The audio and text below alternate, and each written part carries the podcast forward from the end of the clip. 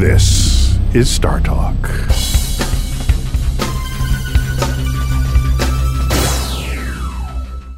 Welcome to Star Talk All Stars. I'm Jana Levin, and I'm your all star host today. I'm an astrophysicist and author, but nowhere near as interesting as my co host, the incredibly talented Matt Kirshen. Matt, welcome to New York. Hey, thank you for welcoming me both here and to the show, and for pointing out that I'm more interesting than an astrophysicist. And that's right, and we're going to hold you to that for the rest of the hour. much more interesting. Also in the studio, we have special guest Shepard Doeleman, who has a long list of accomplishments, including getting through graduate school at MIT, same year as me. And getting here this together, morning. getting me through general relativity.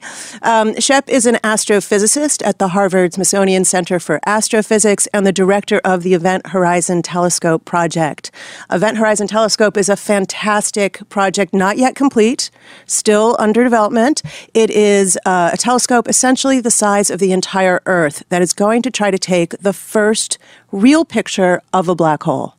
Very exciting stuff. So this is what we're going to talk about today. Good day's work if we can pull it off. It's a good day's work. So we're work, we're we're going to be talking about black holes, how we uh, observe them so far, why we think they're real, and what it would mean to take a real picture of them for the first time. So Shep, thanks so much for coming, making the trip from MIT Thanks for Harvard. me. Thanks for having me. It's a pleasure.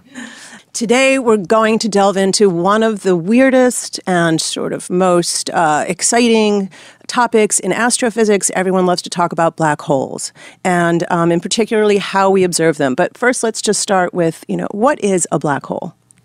Shep. So e- everybody, I So think, you Matt? throw straight to Shep. I get it. I see how things are. Someone's already playing favorites. I didn't go to school with you. you didn't And go back 20 years, so you Yeah. just go to Shep to immediately ask about the black holes. Yeah, you didn't graduate from MIT. We I'll have give you an rings that look that have a soon. beaver on them. Really? yeah, the beaver ring is the MIT class ring. the industrious Quite engineers. Quite appalling. yeah, I know. All right. That face says it all. Oh, because of building things. All right, that makes a lot more sense. build telescopes, we image black holes. That's what we're all I about. get you. So, black holes. So black holes, what are they? What are they? Well, everyone has some idea of what a black hole is, but essentially it's when gravity's run amok. It's when uh, mass uh, collapses in on itself to the point where gravitational runaway is inevitable, and nothing can keep matter from infalling to a singularity, to a point. And the interesting and defining thing about a black hole, and this is what we all probably know about, is that there's this membrane called the event horizon around the black hole, and that's the point outside the singularity where gravity is so strong that even light can't escape. And Is that's it an named actual- after the movie. It's the other way around, actually, you know, but it's. Uh, it- it's, it's, it's what most people think about when they think about the event horizon, the movie, and the spaceship that went into hell and then came back out haunted. so, the event horizon means no events that happen on the other side of that line will ever be known to you.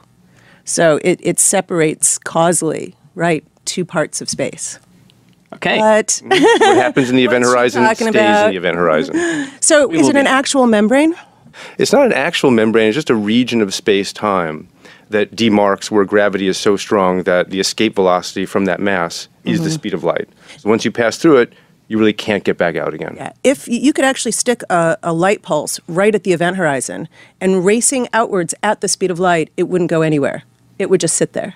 It would be one of the- frozen. it would be, yep, just hovering there. It's as though, almost as though space time's falling in like a waterfall. so what would you see if you were actually right at that event horizon? You would pass the light pulse and think it's traveling at the speed of light. So, but this is a good question, Matt, because you say matter is a dense, you know, crushes under its own weight. A big mm-hmm. enough star will crush under its own weight eventually. So, is there stuff there? Like people think of a black hole as this incredibly dense object. So, when I cross the event horizon, like Matt asked, is there anything there? Th- th- Usually, there's nothing there. so, nothing there. especially for It's a supermassive black hole, like the ones that are in the center of our galaxy or in other galaxies, you just pass right through the event horizon like it's not there, but you can't get back out again. It's one of these strange things. That's why philosophers get very dreamy when you talk to them about black holes in a way that they don't when you talk to them about stars, because world lines can go through the event horizon and you don't know what happens. What's a world inside line? there. What's a world line, A, wor- a world line is where you are following space and time on your own trajectory. Mm-hmm. And I go from this point to that point, from point A to point B. But if point B is inside the event horizon, you can't get back out again. So you can't tell your friends where you are or how you got there. Yeah, you know how Google Maps plots your spatial path? They should do a space time diagram, right? So the world line's your path through space and through time. But sometimes it gets it wrong and it picks like the wrong Massachusetts or whatever, and then it says you need to take a boat and then you need to take a left turn, Right. and then a boat. and then you'll never escape. All right, I get it. I get it. But the thing about the GPS units is they do actually have to correct for relativity to get your location right on the map. So our clocks run a little bit slower here on Earth than they do, say, at the satellites. And so they have to correct for that time difference, the fact that our clocks are running slower, that we're aging slightly more slowly, um, in order to locate you properly on the Earth. So. And you I think that's that's hugely interesting, right? Because Einstein developed this theory of general relativity in 1915, over two, 101 years ago. And sometimes I imagine going back and talking to Einstein and saying, "Here, Professor Einstein, you know, you know, 100 years from now, Don't have to put on the voice. I do have to put on the voice. If I don't put on the voice, it doesn't sound good, right? So you go back in time and you say to Einstein, Do you talk to everyone in the accents that they have? Are you going to start speaking British to Matt? Don't get me started. Right? but but you, you, you talk to Einstein, you would say, 100 years from now, uh, corrections that you discovered will enable me with my phone to take downlinks from a constellation of satellites around the Earth and pinpoint my location to anywhere on the Earth. And of course, he'd be very excited and he would say, What's a phone? Right. You know, because, you know, we've, our technology has gone so far beyond what Einstein had that the first thing he'd be interested in is, Well, what's a phone? And I thought he wouldn't. He refused to memorize his phone number because he said, "Why would I memorize anything I could look up? like, why clutter your mind?" you're as bright as Einstein, you can get away with a lot of stuff. Yeah. Well, he also said, "When I was a student, I was no Einstein." um, so, how do we know that I these was also crazy? no Einstein as a student, so does that make us kind of on a par? That's right. It works in both directions. Also, I don't know Einstein's phone number, so we're kind of exactly the You same are- person. Did he have a phone number? Intellectually, clearly, very similar. Yeah. Wouldn't he have had a phone number? Maybe. So maybe this is one of those apocryphal stories that I'm propagating hmm. without having properly looked into I think he had an assistant that just took care of all that for him. That's what I think. So, black holes, Einstein understood the mathematical solution, but he wasn't sure that they were real. In fact, he sort of thought nature would protect us from their formation. I mean, after all, I can't crush this hmm. desk very easily. It's very, very hard to do. I mean, it's hard to fold a piece of paper more than what's the number? 11 times or something like The that. 11th. It starts to really fight. So, he believed quite sensibly that nature would not allow something to collapse all the way to a black hole. And there were decades between that time, 1916. This this guy in the trenches, an infantry soldier on the Russian front, you know, is calculating ballistic trajectories and and writing to Einstein naturally. And uh, he wrote down the first solution for a black hole. Do you know when, when it got its name? The black hole. Do you know Uh, who I gave it its name? Peoples- gave It It was Wheeler, I think. Wheeler, also Wheeler, a Princeton yeah. guy. Yeah, don't know what year that apparently was. it was 67, and I, I I'm not going to tell you why I know the year, but I, I haven't. The year I was born. It's the year Shep was born. and he was tired of saying end state of complete gravitational collapse, apparently. So someone from the audience shouted, How about black hole? And the name stuck. Name That's 50 years, right? 50 years it took for people to really start to believe that black holes were real. So why do we believe they're real now? Well, it was so. For, well, the way I think about it is that for a long time, people didn't think that anything could be much denser than water, right? So if you take our sun, the the average density of the sun is not too much more than water given its volume. Like you could fill the whole volume of the sun with water; it would weigh about what the sun weighs. And it wasn't until people found white dwarfs, which are very dense end states of stars, like cinders of stars.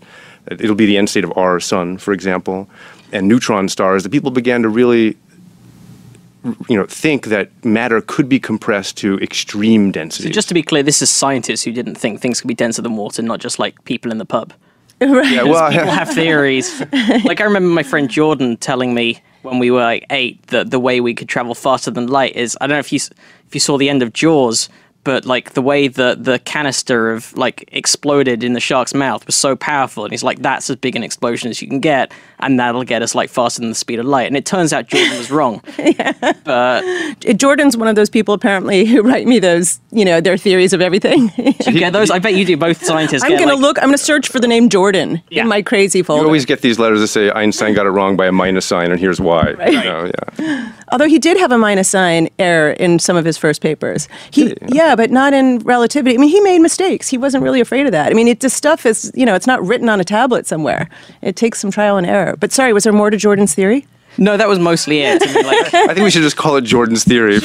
basically, anything that can explode a shark is going to be pretty powerful. Well, actually, it's quite amazing. They really needed to understand the nuclear physics that goes into the bomb technology before they were sophisticated enough in their understanding of small scale matter forces to, to realize that a black hole would form. So, uh, so all these guys really did work on the bomb. But on that happy note, we're switching to cosmic queries. Matt, what do you got for us? So, okay, so on that note, um, here's a question from Victor Furtenbach on Facebook who says, uh, oh, from Stockholm, Sweden as well. Uh, is it possible to kill or destroy a black hole? Is it alive? A black hole hunt. I really like that. Like would putting a compressed air canister in a black hole's mouth and then shooting it from a boat. I think a shark could easily. Right. Like how big would the black shark have to be to eat a black hole? I guess it depends on what you mean by destroy. Yeah, well, black holes will evaporate by themselves if just left to their own devices, right? And that's because of something called Hawking radiation. So the boundary of the black hole, this event horizon, is a turbulent place, and you can get particle and pair production, right? And one particle will go into the black hole, and one will go out of the black hole. And from a distance, it looks like the black hole is giving off particles, slowly evaporating. Mm-hmm. And over billions of years, a stellar mass black hole can just vanish. Right, so that's one way to get rid of a black hole. Just leave it Just, like, alone wait somewhere. for a very long time. It's Ignore a very it. long time Ignore because it. right now the light left over from the Big Bang is hotter than all the astrophysical black holes we, we think we know of. So that the black holes right now are absorbing the light right from the Big Bang. They're not emitting it yet. Y- y- But in a long time, they'll everything will fall into black holes, and then all those black holes will evaporate. This is like a long like if this black hole is currently terrorizing a seaside town, like this is not the approach that you want. yeah, that would not be a good uh, yeah protective measure. Measure, yeah, that wouldn't work. Yeah, but also a shark-sized black hole would be a shark-massed black hole would be really tiny. Can you make Right. that? Can you have a black hole that's that size? Oh, sure. So if you had a black hole that was the mass of an asteroid, for example, let's say 100 trillion kilograms, it's a good-sized asteroid, it would be smaller than an atom. So it wouldn't terrorize the town. It would just drop right to the center of the Earth because there'd be no support for it.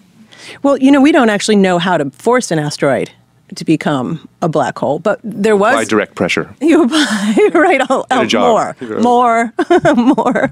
Um, but in the Large Hadron Collider, people were afraid that by smashing particles together, one of the byproducts was going to be subatomic sized black holes. And so people did try to take an injunction against turning on the Large Hadron Collider. Now I remember that being a thing. Did any mini like micro black holes actually get created? And if so, what happens? Awesome. No. Like if, if one were to happen, Clearly, Thank God. clearly we're safe. okay.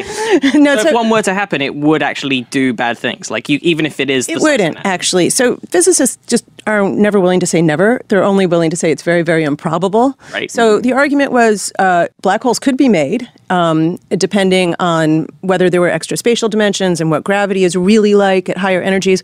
But if they were made, they actually evaporate through the process Shep's describing much faster. Um, than big black holes. The smaller the black hole, the faster they evaporate. So the idea was they would just be gone in a flash. They would be like They an burn brightly. explosion. They're tiny and they burn brightly. Yeah. At least that's the theory. the other thing, Matt, so the other thing that that uh, people should feel safe about is that nature has already done this experiment for us. So people worry about CERN and the Large Hadron Collider slamming particles together to make a little black hole, but cosmic rays hit the Earth all the time, and they're hugely high energy. They're higher energy that you can make in the LHC. So they're slamming into the Earth all the time, and they haven't made a black hole yet that devoured the Earth.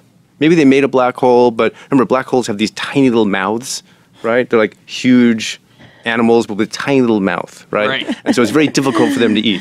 I like that you're keeping everything in shark tanks for me, and I really appreciate that. They're like, they're like the hummingbird of the exotic object world. so, do we have some more cosmic queries? Do you want to try another Um, one? so again, and I think this question might turn out to be slightly off in terms of the way it's phrased, but Hunts105 on Instagram. I don't know how you ask a question on Instagram. Uh, I don't know whether this is just done by posing for a picture that conveys this question. What about holding up a cardboard Yeah, right. Oh, maybe. But uh, Hunter from the United States says, "How close would a black hole have to be in order to see it with the unaided eye?" The Oh, so- unaided eye. You'd have to see the shadow cast because that's all there is to see. Yeah, so w- one of the mysteries of black holes, uh, maybe we'll get to this later, but this is the perfect time, is that by definition you can't see them. By definition, all the action happens within the event horizon. Once things fall through, even light, you can't see it. So, why are black holes actually some of the brightest things we see in the sky? That's because all the gas and dust that's being attracted to the black hole is trying to fit into this impossibly small volume. And just as when you rub your hands together, they get hot, the friction of all that gas and dust madly trying to get into this teeny little volume heats everything up to hundreds of billions of degrees. So what you're seeing is everything clamoring to get into the black hole rather than the actual black hole itself. Yes. Uh, It's like, you know, You're seeing like the line outside the nightclub rather than what's, like, you know, something's happening inside there and it's pretty special, but all you can see is like this big exciting line outside. uh, and the bouncer is kind of like the heat, keeping people, everybody out. Right. Right, but then you think, you know, right, maybe it's all hype. Right. So what Shep wants to do is take an actual picture of the shadow. So that's something amazing. But to see the shadow means there has to be something bright behind it. So if the black hole is just against a dark sky, there's no hope of seeing it, even unaided. But if it was uh, had the Milky Way galaxy shining behind it, you would see a sort of lensed image of the Milky Way, and that's how, and you would see the shadow. So it's an interesting question. How close would it have to be? So a black hole the size of the sun is about six kilometers across. Um, so, how close would six kilometers have to be, Shep, do you think, to be able to see it? With your- with In your the case of my eyes, like right here. Yeah, it would be like within the solar system. Like so, if you're out, if you're out, if, if you're out in, in the orbit of Pluto, for example, and you look back to the sun, it you can't even see that, right? Right. So y- you'd have to be well within the orbit of Mercury, I would imagine, to even see this kind of thing. Well, so Sebastian Dubus on Facebook says, "Where is the closest black hole, and could we send something to orbit around it?" Well, that's a great question. We often joke that the best way to study a black hole is to send an undergraduate with a laser pointer to the nearest black hole and throw them in, right? And then as they go in, the laser, of course, would be Doppler shifted, and you They see the get extra credit for that, though, right? They totally pass the course. Okay. Yeah, yeah. That's going to look really good on the resume. Um, well, the nearest one is uh, it's just like a few tens of light years away. I think like that Cygnus right? X one is that's that's one. I thought it was 6,000 light years away. Oh, fact checkers. Yeah. well, is, fact is there a black hole at the center of the Milky Way? There's absolutely Yes. a black hole. at the And center of that's the Milky Way. And that's further away than the nearest black hole. Yeah, that's about twenty five thousand light years away. Oh, okay, so the nearest black hole is that also part of the Milky Way, or how does Yes. it? Yes. Okay. Yeah, so uh, there's 100 billion stars in the Milky Way, and about a million of them, what did I say, 100 billion? About a billion of them, actually, will one day become black holes. It doesn't mean that they all are now. So there's a lot of black holes just speckled around the galaxy. A lot. No, we, we may talk about this later, but the black hole at the center of our galaxy is one of the only ones that we can hope to resolve with any kind of astronomical instrument. So the kind of telescope that Jana was referring to before, the Event Horizon Telescope, can just make out the four million solar mass black hole in the center of our galaxy. This, this is a perfect place to break because we're going to come back to talk about the Event Horizon Telescope and how it's going to resolve that shadow and uh, the excitement of that project. So we're going to take a short break, but stick around so we can talk more with Shep and Matt about Event Horizon Telescope on Star Talk All Stars. Welcome back to Star Talk All Stars as we continue to talk about black holes and Event Horizon Telescope. I'm your host, Jana Levin, and I'm very excited to have my wonderful comedic co host, Matt Kirshen. Hey, Jana. Hey, Matt. Long time no see. Been a while. Been a few seconds. And our science guest, Shep Doeleman. Um, Shep is the leader of the Event Horizon Telescope project. So tell me a little bit more about Event Horizon Telescope. So the, the Event Horizon Telescope is a project dedicated to the notion that we can see something that we've always been taught is unseeable. Right? So everybody knows that a black hole is something that absorbs light, matter, nothing come out from uh, the event horizon once it's gone into the event horizon. But because all the gas and dust is heated up, and you get this eff- effective three-dimensional flashlight all around the black hole, illuminating it from all angles, you can see its shadow or the silhouette that it casts against all that hot gas. So, what about Interstellar? Do you know how in Interstellar they show the disk around the black hole, but you can kind of see it above and below? Do you think that was a pretty accurate portrayal? I think that's very accurate. It was very right. So because it turns out that just like water going down the bathtub drain, everything kind of falls into this pancake shape that's swirling around the black hole. It makes like a disk. Black holes spin the other way around in Australia. that is not true, actually. Although toilets do not also spin the that way Do in not? Australia. I was just in Australia. I should have checked. yeah, it's uh, it's one of the great experiments of our time, looking at toilet bowls. Astronomers spend a lot of time looking at toilet bowls. trying to Astronomers spend all kinds of time looking at things. But, but the, the point that Jana is talking about is, is, is quite true. There is no behind of a black hole, right? So that's, that came out wrong, didn't it? the, um, anything that's behind the black hole, by definition, gets bent up and around. So the light rays from on the other side of the black hole get bent up and around. So you have this pancake object, and you're seeing the rear side of it flipped up. Yeah, I always stole this line from you, Shep. You, you, you once said you can't hide behind a black hole. And it's actually a great well, description. that's a You're line. crouching down behind the black hole and they can see you. Exactly. And then if you step one step too close, you're in the black hole. Like, ah, that was a bad game. you're gone forever. Ah, I shouldn't have done that. I should have paid attention in astrophysics Um, class. Rosie Reeds on Instagram is asking, what is the telescope made of? Oh, what a great question. So, so first of all, black holes are extremely small. They're the smallest objects uh, theorized by Einstein's gravitational theory. Uh, and so to see them, you need a large telescope. Because the larger the telescope, the smaller the object you can see on the sky. So to do this, we take radio dishes all around the globe and we synchronize them with atomic clocks. We point them all at the same time. It's kind of incredible when you think about it, but they swivel at the same moment, look at the black hole, take radio wave data from the outside of the event horizon of this black hole, and they record it on hard disk drives. We essentially freeze the light everywhere around the globe, and we bring them all back to a specialized uh, supercomputer that compares them all. It operates exactly the same way that an optical mirror does for an optical telescope. So, for an optical telescope, the light rays hit this perfect paraboloidal shape and they focus it all to a point where your camera sits. All the light is focused to a point. In the Event Horizon Telescope, we replay all of these recordings that we've made all around the Earth and we adjust the timing of them to make it seem as though there is this huge dish the size of the Earth. And then we synthesize this focal point, and that's where we make the image. So the whole Earth is a telescope. Well, well telescopes around the Earth form the Right. So it makes right. It makes this like giant machine. So how big? I mean, I, I remember this comparison. If you resolved the shadow of the black hole um, from the supermassive black hole at the center of our galaxy, which is how how big is it again? It weighs about 4 million times what our sun does. And about how big across is it?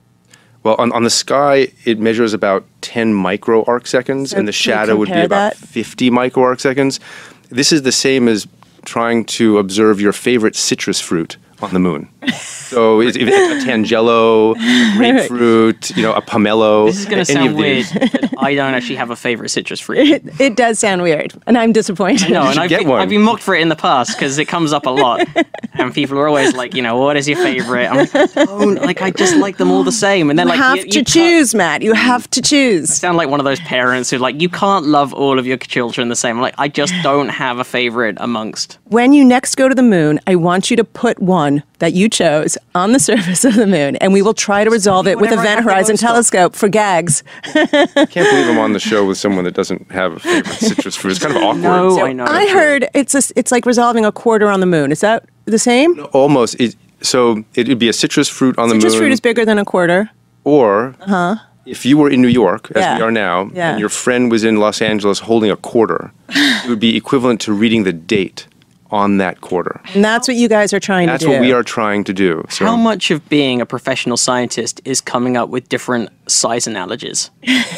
Because that does seem like a lot of the job of like it'd be like if Pluto were a baseball and like your hand was Alpha Centauri and your dad was throwing Pluto from like it just seems like there's a lot of that like it, like that's what we are is I, we're I idiots. feel I I feel think that he I'm has a real living up future to in this business. Put this in terms of swimming pools and whales and fruit. That's how I need to uh, understand like science. hamsters, habit trails. Okay, but this black hole, which is four million times the mass of the sun, probably fits in about three sun widths. Is that does that sound like about right? I'm not Well, sure. no, no. It's, it's about probably about the, th- the the event horizon would be about a third the orbit of Mercury. Oh, so that's It's, bigger. it's actually because it's four million times oh yeah. that So six that's kilometer figure that you gave before. Okay, so so, it's quite large. yeah. So it's quite large, but it's 25, 26,000 light years away. Exactly. So as I said, black holes um, they toss you know, stars around like planets. You know these supermassive ones. They're hugely dynamically important. But the the largest one that we know of that's close to us is twenty five thousand light years away. So it's not going to hurt us. We're not in any danger. But we are falling into it, just really slowly. very very like slowly. Like much worse things are going to happen to us in the next 10 years. Ye- well, and I can think of several. but not to get off topic. To so this is a, the biggest black hole in our galaxy. It's at the Mm. center of our galaxy, and we think that there are black holes this big in all the galaxies, more or less. Do we have any aspiration for observing the shadow of taking a picture of the shadow of another black hole, a supermassive black hole in another galaxy? Yeah, so, so it turns out there's one other wonderful candidate for doing this. So the, the number one target for us is the supermassive black hole in the center of the Milky Way galaxy. Sag A star. which is called Sagittarius A star uh, in the constellation Sagittarius. And the other one is in the Virgo A galaxy. And that weighs six billion times what our sun does. So, it's a big. real monster. It's a huge monster. So it's a thousand times, more than a thousand times bigger. yeah, it's about one and a half, fifteen hundred times. It would be a still thousand part of the. Milky Way. No, no, No. no. It's Okay. a different galaxy, a whole different okay. galaxy. And so that so it the only reason why we have any hope of resolving that is because it's so much bigger, even though it's much further away. How much It's, further it's away is it? proportional. So it's about 1,500 times more massive. Mm-hmm. it's also about 1,500 times farther away. So it works looks out. about the same on the sky. So a telescope with the same magnifying power would see them both about the same size. So you're basically building a telescope the size of the Earth to take the picture of two things. Yeah, but what two things they are? Like you know, I, I, I like to say it this way: if I were to be trapped on a desert island with two targets, these would be the two targets, right? so we have one that is kind of um, a Rosetta Stone, if you will, or it's it's uh, an exemplar of most of the supermassive black holes in the universe. They're nondescript in smaller galaxies. We wouldn't see them if they were Why very can't we see our, our black hole? it's just not bright. It's just it's, and well, it's not bright because it's just not taking anything down right now. Yeah, it, well, it's on a starvation diet. It's it's kind of eating with uh, you know a teaspoon, and so it's not it's not uh, the, the gas around it is hot, but it's not enough to really be seen from very very far away. Whereas the Virgo A, the supermassive black hole, is is much much brighter, and that's driving a jet of relativistic particles from its north and south pole that's literally piercing the entire galaxy. Now, is that because we're seeing it in the past when it was uh, more active? Well, it, well, Is it not that far away? we're, we're, we're, it's about let's see, it's about 18, 17 megaparsecs away, seventeen Okay. million So it's not away. really old enough So it's not to- too old. Mm-hmm. Uh, we're probably seeing it as it's eating, as it's driving these jets from its north and south pole through the galaxy. So in the past, was our black hole at the center of our galaxy bright? Oh, almost definitely. So there's probably some alien civilization on the other side of the universe where the light's taking billions of years to get there that thinks that our black hole is like a quasar. How do you think something their like version that. of this show is going? It couldn't be going better. It could couldn't not be going better. This is the best universe um, in which this show is going the best. Well, so, so I'll, I feel like Trump. It's the best. it's huge. it's huge and it's the best. the well, what I'll say very briefly on this is that um, about 300 light years from the center of the galaxy, they see these wisps of X-ray light, and they think that what causes that is that 300 years ago there was a burst of activity in the center of our galaxy, and the shock wave has reached the clouds that bound that area, and it's fluorescing. So speaking of which, we're seeing the black hole 25,000 years ago. As it was then. So, wasn't there this um, excitement for a while that a cloud was about to be torn apart by the black hole? G2, Mm-hmm. gas cloud 2. And we watched, people watched it for how long? Were they watching this gas cloud? Yeah, so, so there was a gas, a, a cloud of gas that they thought was about three times the mass of Earth, and it was falling into the black hole. And they knew it was falling in because it began to be tidally stretched. So the front part of the cloud was feeling more gravity than the rear part of the cloud is being So it was like, taffy, streaming out. Right. Right? You So know, it's like the exciting bit when you're watching the water drain out of the bath, like when it just suddenly starts It's, to go it's the only fun part of that that watch. Yeah. before you get the towel. um, it- but but in, in any event, people thought there was going to be fireworks. There were going to be fireworks, and we haven't seen anything. It's been the biggest dud Right. Ever. So what do you think happened? Well- Did it just not fall in? a lot of it depends on how you engage the black hole. So if the black hole is spinning this way and you're coming in uh, counter to that rotation, you could get a lot of fireworks. But if it's spinning in the same direction as you, you'd just be sucked along with it. Yeah. And it might take a long time for the gas that you're contributing to the black hole to find its way all the way to the event horizon where it would light up. Yeah, let's be clear. If I were to fall across the supermassive black hole in the center of the galaxy, I would not be torn to shreds. I would just drift across, right? Just drift you are- across happily because I am wee compared to the size of the event horizon. Matt, what do we got? So, uh, Carl West on Instagram is saying, uh, Will this telescope be studying the effects of Hawking radiation? Probably not. So, on, Suck it, Kyle. Oh no, Kyle. uh, It's a great question, Kyle. I'm going to protect Kyle from Matt here. Um, it- it's a great question. We know that Hawking radiation exists, but the Event Horizon Telescope is going to see this outline, and Hawking radiation is not likely to affect that outline. There are some cases in which it might. There are some quantum effects that might affect the shadow size, and that's an active area of debate right now. But Hawking radiation itself is something that happens over very long periods of time, and so we probably wouldn't see that dynamically affect the shadow. You know, I should point out that we are getting cosmic queries from our audience through social media. So uh, next time, tune in and send your questions ahead of time, and uh, we may or may not actually get to them. Yeah, so um, Blair Jackson on Facebook asks Could the Big Bang be the birth of a black hole? And are we all living within a black hole? Hmm. I almost think it would be the other way around. People have speculated that the black hole could harbor a Big Bang inside. So the black hole is much bigger on the inside than it is on the outside. It could be as big as a universe on the inside. It's like Doctor Who's TARDIS. You know, you go into a small little red box, but inside is an enormous lab. So you fall into the black hole and you think you've got a microsecond before you hit the singularity, but your quantum bits get blown out into a Big Bang. So the second part of that question, where Blair says, Are we all living within a black hole? We could be. Like, this could be the.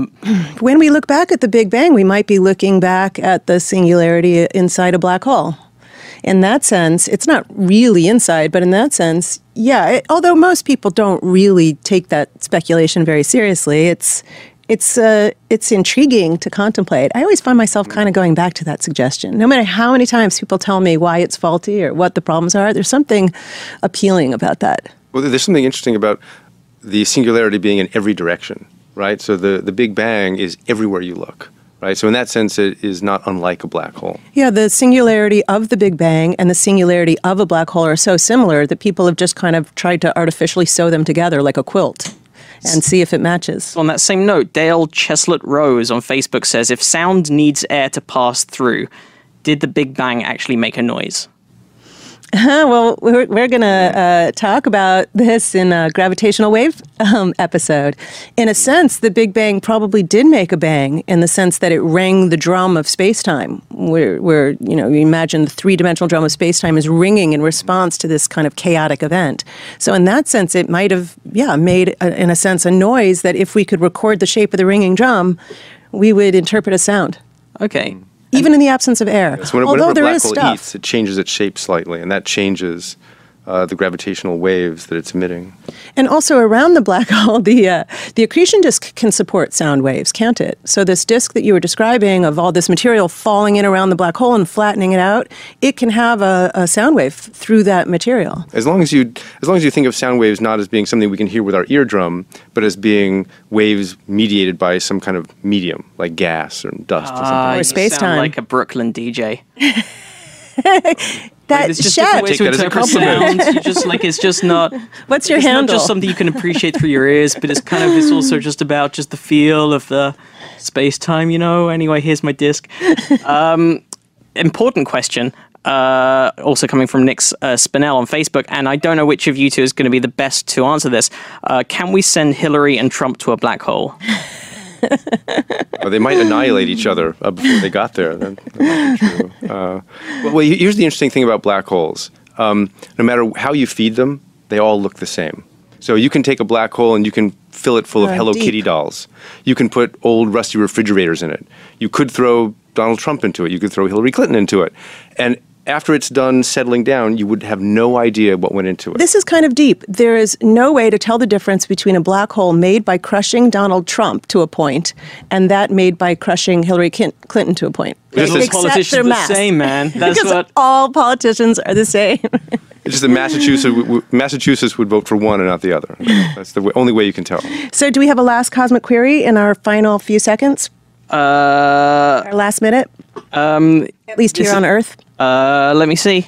Oh, you. Take one from the International Space Station. It'll last longer. Uh, this is um, is there a correlation between the law of conservation of energy and the fact that time stops at the speed of light? Does this have to do with light having no mass because it is pure energy? Says Jacob Seymour on Facebook. Um, I have to like read that again. Yeah. Uh, um, okay, so I'm going to try this. Anything that has no mass will travel at the speed of light. Anything. So we think that there might be subatomic particles that, like neutrinos, some neutrinos, which might also have no mass, and they would have to travel also at the speed of light. Um, and and their energy can be converted to mc squared equals mc squared energy, but it is a pure uh, energy of uh, kinetic energy. One way to think of E equals mc squared, which I've struck upon lately, which I really like, is to think of it as your kinetic energy through time. The amount of energy you transport by your motion through time. So, if we were to draw those space time diagrams, when you're running in your Google Maps, you know you have some energy as you move through New York City, but you haven't plotted your energy as you move through time. And that's E equals mc squared energy. And on that note, Unfortunately, we have to take a quick break, but we'll be right back with StarTalk All Stars so we can answer some more of your cosmic queries with Shep Doeleman and Matt Kirshen. Stick around. Welcome back to StarTalk All Stars, where the topic of the day is black holes, how they work, and how we hope to take a picture of our first black hole. Um, I can't think of two better people to talk to on this topic than Shep Doeleman, an astrophysicist and leader of the Event Horizon Telescope Project, and the very funny Matt Kirshen, who also hosts Probably Science. Probably not science? It's probably science. That's what it is. is it probably yeah, science? We didn't need probably the word not not in science? there. The word not Podcast. implied by the probably. Uh, I'm Janna Levin, your all star host for today, and I want to pick up with Shep on the Event Horizon Telescope because this is still a project under development. You're talking about we will observe, we hope to observe, and there are these two objects. So, first of all, when do you expect to start making these uh, first pictures of the black hole at the center of our galaxy, and why are you going to do this? Good, good questions. Um, so we started off on the Event Horizon Telescope project by linking three radio telescopes around the world together in Hawaii, in Arizona, and California. And the first thing we uh, realized was that the supermassive black hole in the center of our galaxy, Sagittarius A star, had a size that was predicted by this shadow feature. So 100 years ago, Einstein came up with this idea that a black hole would cast a shadow, and we saw exactly that size. And that really got us excited, right? Because with only three telescopes, all we can do is tell the size of the black hole. Now we want to build um, instrumentation and put it at all the other telescopes that we can around the world to fill in this Earth sized telescope, and then we can make an image. Because the whole reason for doing this is to look at the size and shape of that shadow, predicted again by Einstein, to test whether Einstein's theories break down at the edge of a black hole, and also to study the dynamics of matter around the black hole. Now, will you really be looking all the way at the event horizon? I mean, after all, light can orbit a black hole, but you know, to actually get all the way to the shadow, are you really seeing the event horizon or are you seeing a little bit further out? You, you- so you wind up seeing a little bit further out. There's something called the last photon orbit, and light, as fast as it goes, also is constrained to orbit around the black hole. That's how deformed the space time is. It's a crazy, crazy place. You could stand there with a flashlight and look at the back of your head. Or you could illuminate the back of your head. Right. Yeah, and then it would bounce off of your head, and you'd Yeah. see it in front of you. If you were having a bad hair day, you would know it immediately, uh, basically. Because that's what you're worried about when you're, you know, right outside a black hole. yeah, wouldn't your hair automatically become bad just because it's kind of been sucked towards it? like how much of it would? You would see how bad it was. You Right, think your hair feels gravity more strongly than the rest of you? That's the spaghettification of your hair. as it Right. Hair might sort of be in. left behind. Would it kind of be more frizzy, or would it be more like high volume? Like what kind of shampoo would you need to use? There might be black hole? special black hole products. I think we've just started. Somebody right now is scratching out a memo at their I- pharmaceutical company. Just something else for women to be upset and worried about. right. More ways to oppress women. Like what would happen to your limbs? Would you? Like, would cellulite be changed near a black hole? How we? Matt, Yeah, you're fired. Okay, I, I was going to endorse the hair, co- hair care products, but I'm not going to touch that one. So you are making your first observations when? Right. So, uh, from these three telescopes and these humble beginnings, uh, a global international consortium has formed, and we are now um, instrumenting telescopes around the world. So, in Chile, even the South Pole, um, in France and Spain, and so forth. In addition to the ones we already have, and the new observations are occurring in the spring of 2017, under a year from now. That's when we light up most of the array. That'll be our first shot at taking the first image of a black Do hole. you think that's going to be a successful shot? Of course I do. I would be getting up every morning. Well, know, a lot of times, you know, these vigor. experiments take decades, and the first shot's not expected to be successful, and you're thinking, oh, 10 years down the line, we'll refine enough to really nail it. But you think as early as spring, you're going to have an actual picture. Well, we are eternal optimists, and, and even even experiments that are long shots um, are always assumed to perhaps give a good result, if not light the way to future innovations that make inevitable success, you know, a reality. So we are really focused on success in spring of 2017. At the same time, nature is nature. We have no idea what we're going to see. Nature doesn't always comply. It does not always comply, and we may fall flat on our face, but the idea is that we get up and we So is this a done deal? The consortium, the international uh, collaboration is on board, and this is definitely going to happen. Absolutely. So we have time on some of the biggest apertures, some of the biggest telescopes around the world. Mm-hmm. And we have these systems that are going to freeze the light at all of these telescopes at, at unprecedented rates. I'm rooting for you, Bring Shep. I'm back. rooting for you. Is there ever a risk that, like, when you're setting up these huge telescopes, you'll see something you didn't plan to see, like like like a, Matt waving. yeah, or like a neighbor doing a murder or something like that. Just like like I wasn't expecting this, but like I guess I'm gonna have to report this now. a quarter on the moon is like a freckle on the neighbor's. Yeah. Yeah. Oh yeah. So, so the um, yeah we could this could be like a Milky Way CSI episode or something Right. like that, like you know, murder at the galactic center. Uh, well, so let me just say that we think we know what we're going to see, but nobody would be happier than most of the people in the consortium if we saw something unexpected. That would be hugely interesting. And the way I like to put it is that we will will perhaps be able to test Einstein's theory, but it's never wise to bet against Einstein.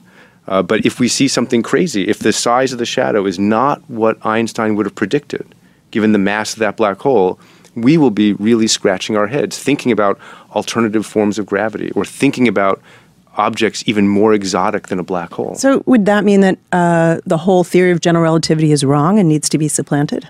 Well, we know, Janna, that GR cannot be complete, right? Because at the center of the black hole, where everything is crushed to a point, the singularity, GR has to come into accord with quantum mechanics. And nobody, not even Einstein, ever found a way to do that. So we know GR is complete. The just question is how, how close do we have to get to the singularity before it becomes evident?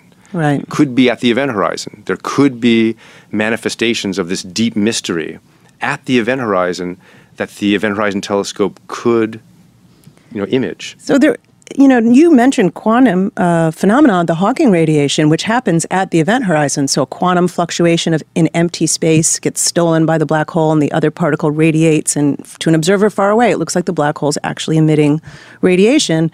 Is that something you think you could probe with this telescope? Well, we, we can't see the Hawking radiation itself because that's going to be higher energy particles.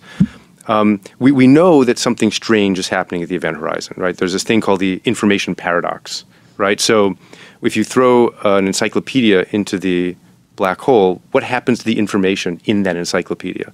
It's uh, I know this one. It's planted by Wikipedia that everyone now uses, and you free up a bookshelf that can be used for photos and that kind of thing. it's a real time saver. you Yeah. know, the, these black holes.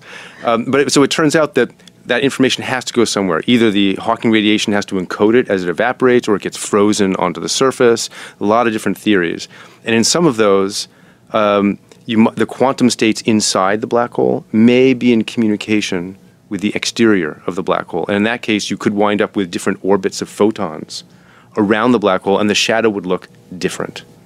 Now, you don't know exactly how different it might look, but there are ways to think about it from that framework. Hmm. Now, it's also possible that we just couldn't see any effect, but there's still something going on. Mm-hmm. But it's just too difficult to imprint it in such a macroscopic object. Yeah, I, I make it sound easy. It's it's usually difficult uh, uh, w- what we're doing. You make it look easy, Shep. Yeah, that's do make it well look done. easy. I'm proud of you. Okay, So if people like at home want to build their own one of your telescopes, well, how should they go about it? They should not because we don't want any competition. Right? yeah. don't do this at home, folks. It, it- it's quite difficult, and by, I would say that the only way that we're able to think about doing it uh, is because we have a global team of exceptionally talented collaborators that all make it happen. So sometimes you have to kind of sublimate your own ego, right, to be part of this bigger team. It's What not the lone pioneer. oh, it's really a global effort. It really Mm-hmm. is, and it's uh, it's a real privilege to work with all these people. yeah, we're we're excited to for spring. spring 2017. Spring 20. Okay, stay tuned, people. We hope this show airs before then. We'll have T-shirts by then. Ah, I think it's time for the Cosmic Queries lightning round. I think I'm supposed to ding this bell. Ding away, Janna. I'm not very good at taking instructions. I think that's what I'm supposed to do. What do we got, Matt? All right, from Sean Rasmussen, who's a Patreon patron, and I think you've sort of touched on this already. Hi, Dr. Levin. Why is it that general relativity, the theory of the large, and quantum mechanics, the theory of the small, cannot be reconciled as one theory of everything?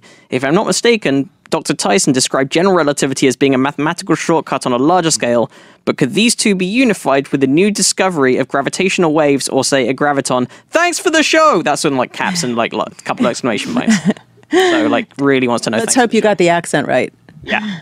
Well, this is a this is a really important question. I mean, this is what all uh, theoretical physicists uh, pine for is a resolution of the theory of gravity with the theory of quantum mechanics. So the large theory of the universe on the large scale and the theory of the universe on the small scale.